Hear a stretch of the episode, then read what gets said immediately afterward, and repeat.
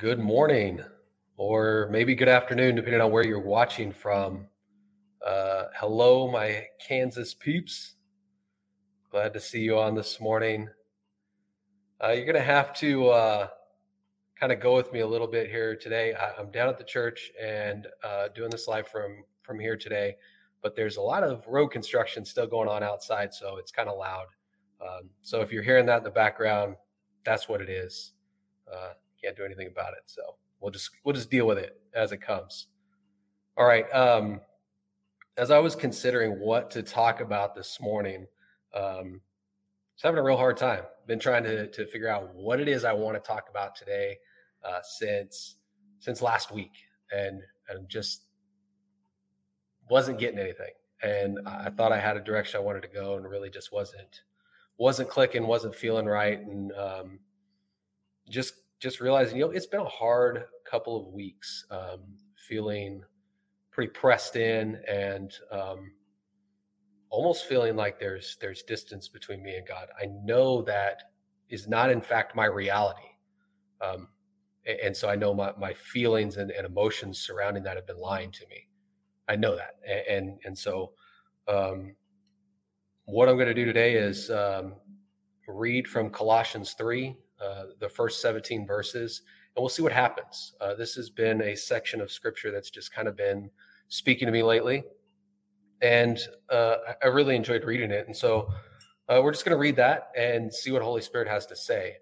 Uh, in reading in the Passion Translation, it has um, three different little subtitles within this, the beginning of this chapter. And the first one is One with Christ in Glory.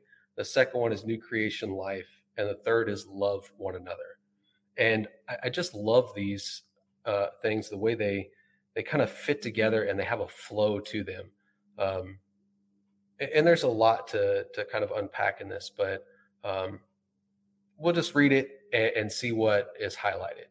Um, but again, I, I love the way these things flow together, and that's when you start reading scripture, you should start looking for these things and how they they build on each other because oftentimes in, in these letters that, that Paul has written, uh, things build on each other.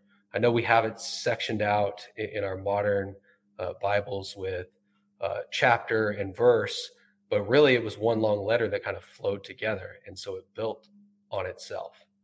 And so that's something to, to kind of pull out of this. So, anyways, enough of that talking. Let's let's start reading. Uh, so Colossians three, Christ's resurrection is your resurrection too. Immediately, right off the bat, with that very first sentence, you could just stop right there.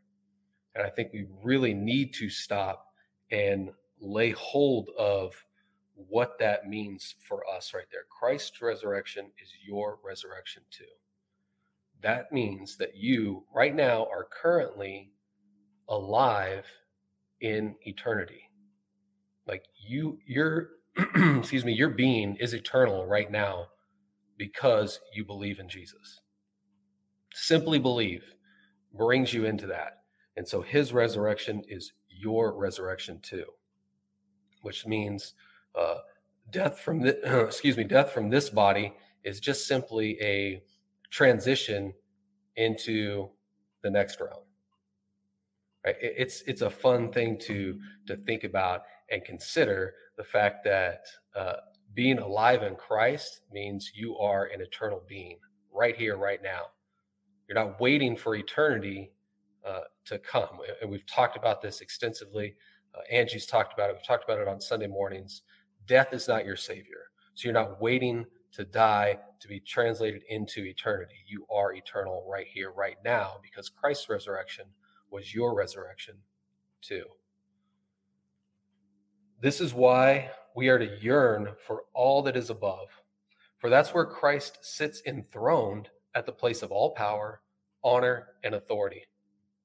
I love the fact that it says uh, he is sitting enthroned at the place of all the power, all the honor, and all the authority.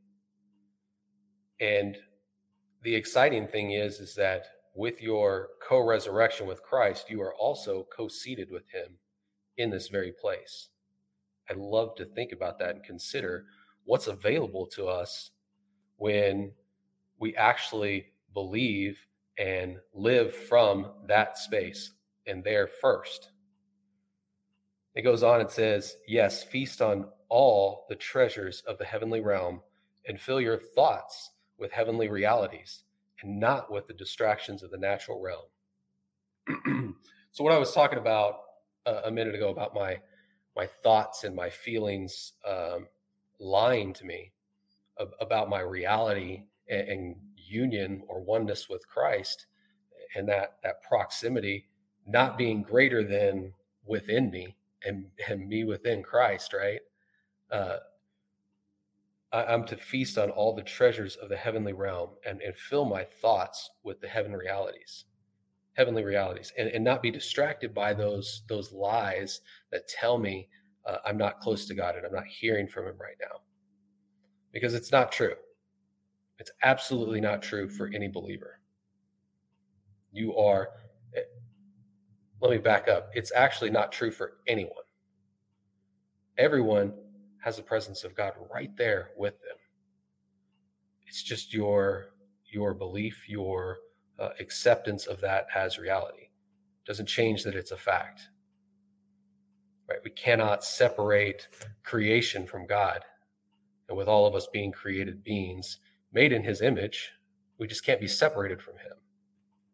And so we should be thinking and putting our thoughts on the heavenly, heavenly realities rather than being distracted by uh, things in this natural realm which can lie to us.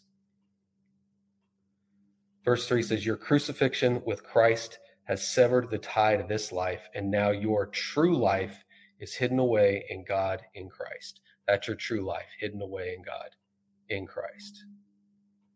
That's how he sees you. That's how the Father sees you is in Christ. He doesn't see you as separate from him in, need of anything. He sees you in, in fullness in Christ. And that's regardless of of choices that we make or one second there they go all right um, sorry about that.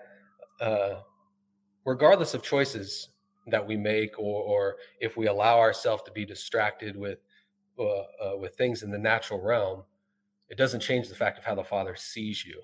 He still sees you in Christ, and and so that's that's an important thing to to take hold of here is that your crucifixion with Christ. So not only have you been co-resurrected and co-seated before that, you were co-crucified with Him it, it's it, it, bears repeating because it, uh, we have to remember that that this co lifestyle that we share with Jesus it, it, needs to be something that we we firmly take hold of and grasp and and it's easy for us and uh, we talked about this at our leaders meeting last night briefly is that it's very easy for us to apply all these things to other people and we can say, you know, I see this person as a new creation, and I, I can look and see all all people as new creation, and I can really easily pull the gold out of them and see who they are in full. But it's a very different story to look in the mirror and consider that for yourself. And not just consider it, but even apply it and speak it over our own lives. It, it's difficult. And, and I'm not sure why that is but I, have had that same problem myself, and and but I have to resolve to not only see everyone else as a new creation, but I have to resolve to see myself that way too. See myself hidden away in God, in Christ. It goes on and says, and as Christ himself is seen for who he really is, who you really are, will also be revealed for you are now one with him in his glory. How incredibly amazing is that? Is that each of us is one with Christ, with him in his glory. You are right now wrapped up in the glory of Christ. What does it look like for us to reveal that to the world? What does it look like for us to allow that to come out rather than the distractions of the natural realm. I mean, if you really consider allowing the glory of Christ to, to be spilled out of you and, and all over everyone around you, bringing that fullness of who it is He's created you to be and the gifts that He's given you, what what could happen? Just just imagine the possibilities of of what what could manifest in in the lives of those around you. What power from heaven could be released.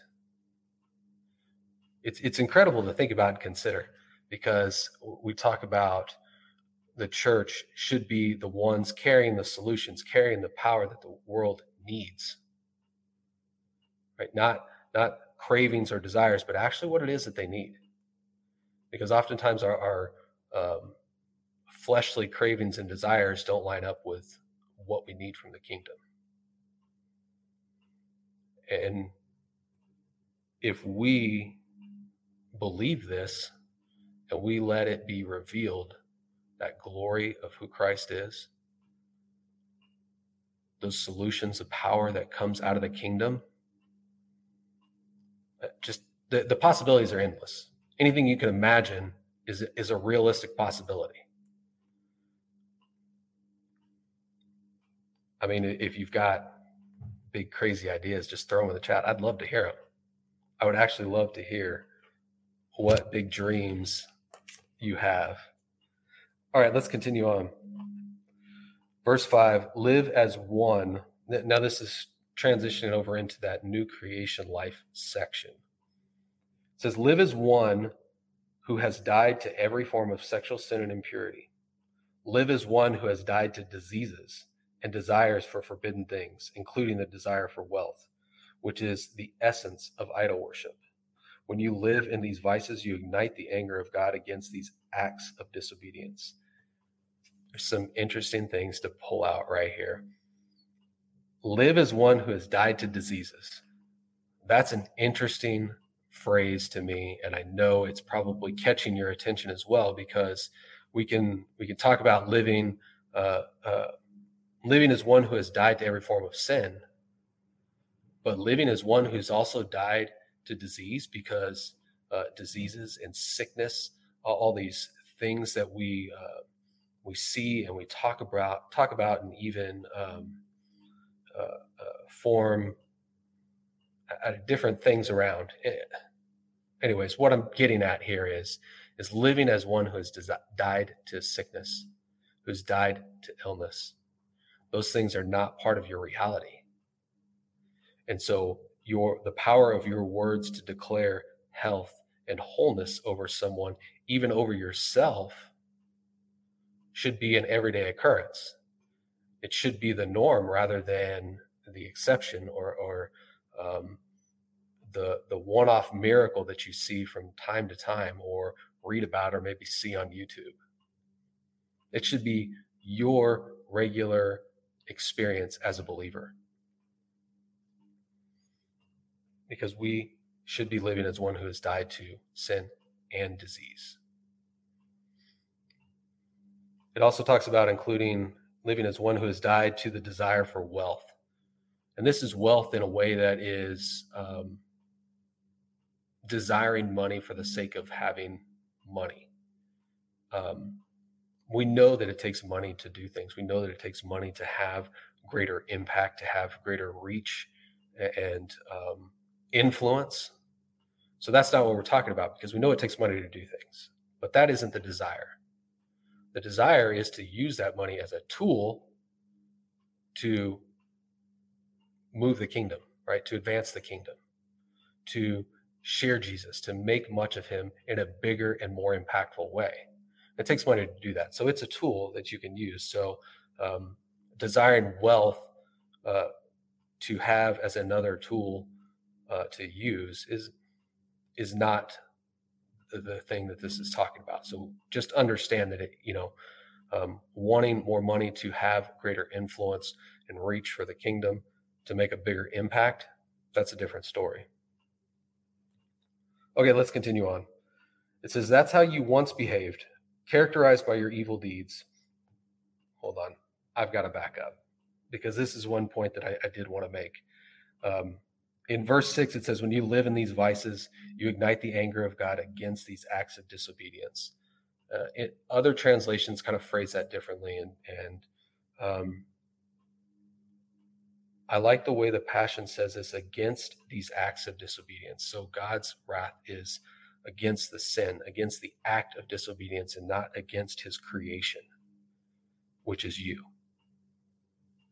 So I think that's an important thing to to pull out and say, okay, it's going to be all right. He's not mad at me, but he is uh, angry against that sin. So I think that was something that that was important to to make note of. Okay, continuing on, verse seven. That's how you once behaved, characterized by evil deeds. But now it's time to eliminate them from your lives once and for all. Anger, fits of rage, all forms of hatred, cursing, filthy speech, and lying. Lay aside your old Adam self with its masquerade and disguise. So lay aside the masks, lay aside uh, anything you're hiding behind that is some kind of uh, false self that you want people to perceive you in some particular way that really isn't authentic to who you are or even who God is calling you. Lay that stuff aside. Get rid of it. That that doesn't um, you're not characterized by any of that stuff anymore. Your character now is in God in Christ, right? That's your character now. For you have acquired new creation life, which is continually being renewed into the likeness of the one who created you, giving you the full revelation of God. Love that. You've been given new life, you've acquired it. You've acquired that new creation life, and it's continually being renewed, constantly being renewed which is why you should be living as one who's died to diseases, died to sin, and all those things, right? Because if you're constantly being renewed, made new over and over and over again, then there shouldn't be anything holding you back. In this new creation life, your nationality makes no difference, or your ethnicity, education, or economic status. They matter nothing for it is Christ that means everything as he lives in every one of us. Christ is what is who matters. Over all things, he's the one we should be making much of. He's the one that we should be uh, holding up on a pedestal and holding high, right?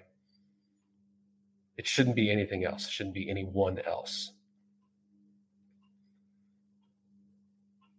And now we're getting ready in verse 12 to make that transition into that last um, little subtitle, subheading that I was talking about of love one another. It says, You are always and dearly loved by God. Always. Always, always, always loved by God.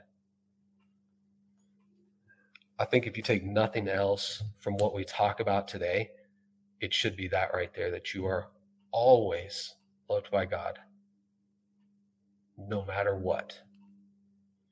If you choose to follow what it is that He's called you into, or you don't, doesn't change the fact that you are always loved. Mess up, don't mess up, doesn't change it. Always loved.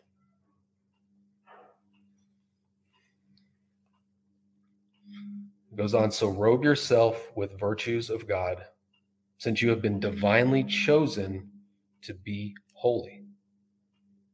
Be merciful as you endeavor to understand others, and be compassionate, showing kindness toward all people. Excuse me, showing kindness toward all. Be gentle and humble, unoffendable in your patience with others. Tolerate the weaknesses of those in the family of faith forgiving one another in the same way you have been graciously forgiven by Jesus Christ. If you find fault with someone, release this same gift of forgiveness to them. talking about your family of faith, the ones that you share oneness with, uh, even your own family. This is how you should treat each other. This is how we are to interact with one another. Tolerating weaknesses of those in the family of faith, forgiving one another, being gentle, humble, unoffendable in your uh, patience with others. Right? We know that people create messes, and it's fine. It's going to happen, and and we should have grace and mercy towards one another, and, and not be um, offended to the point where we want to separate. Rather, it should pull us together and strengthen relationships to say, hmm, that wounded me there. What's going on? Not sure why. And talk about it. Don't let it be something that divides you. You are always and dearly loved by God. You should always be dearly and loving one another. Verse 14 says, For love is supreme and must flow through each of these virtues. Love becomes the mark of true maturity. This is a great point to say, okay, we are we should be looking at things in a different way as you mature. And so, uh, impatience, harshness, those are things that should be uh, moving away from you because being gentle and kind and humble and patient are signs of maturity because you love one another, right? So, that's the mark right there of maturity. Says verse 15 says, Let your heart be always guided by the peace of the anointed one who called you to peace as part of of his one body. Excuse me. Let me let me start over again here. Let your heart be always guided by the peace of the anointed one who called you to peace as part of his one body and always be thankful there is something to be said for being thankful, uh, for expressing gratitude for uh, your life, regardless of, of, natural circumstances or situations. Uh, there is there is power in gratitude. It's it's an amazing thing to uh, see that released uh, from you and and from other people and it actually brings uh, people's spirits up. It, it, takes focus off of the distractions in the natural realm and and put your focus on things of the kingdom. Goes on to say, let the word of Christ live in you richly, flooding you with all wisdom. Apply the scriptures as you teach and instruct one another with the psalms and with festive praises and with prophetic songs given to you spontaneously by the Spirit. So sing to God with all your hearts. Let every activity of your lives and every word that comes from your lips be drenched with the beauty of our Lord Jesus, the Anointed One. And bring your constant praise to God the Father because of what Christ has done for you. Talked about this verse, um, Colossians 3:17 yesterday. And let every thing you do, let every word you speak, action you take be for Christ, be for Jesus. It is an incredible thing when you start to look at all of this together. Your starting place of victory because you've been co crucified, co buried, co resurrected, and now co seated. Right? You are a new creation. And as new creations, applying that to everyone around you and yourself, you're loving one another. And you're seeing that as as a mark of coming into the maturity of Christ and knowing that we are able to display his glory for all the earth.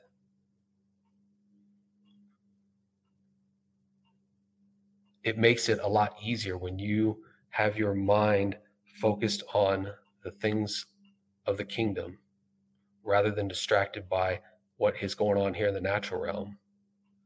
To have every action you take, every word you speak be for Jesus. Consider that this week. Consider your activities. Consider your words. Are they for Christ?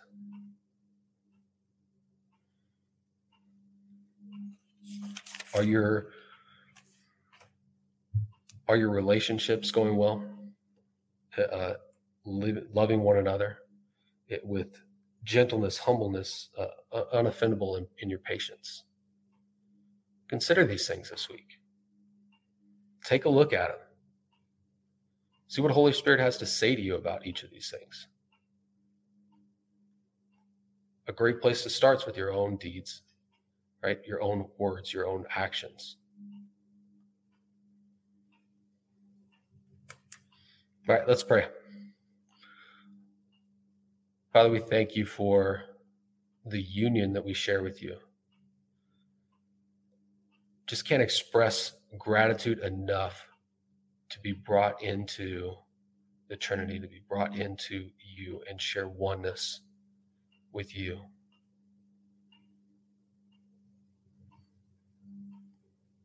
And I'm so thankful that we get to share oneness together here, right now that we're all brought into one body. And we get to get to grow together get to strengthen each other.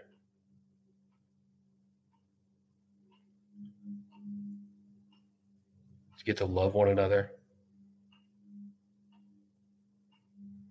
I thank you that we can share all things in common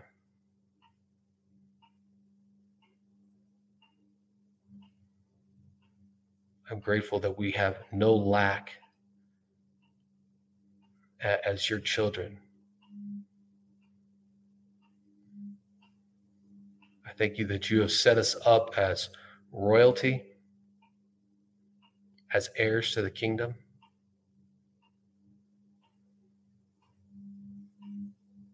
I thank you that we have the opportunity daily to release kingdom solutions and kingdom power into the world.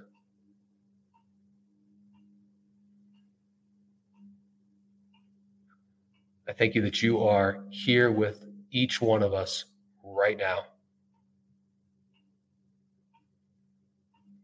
I thank you that there is no separation between us.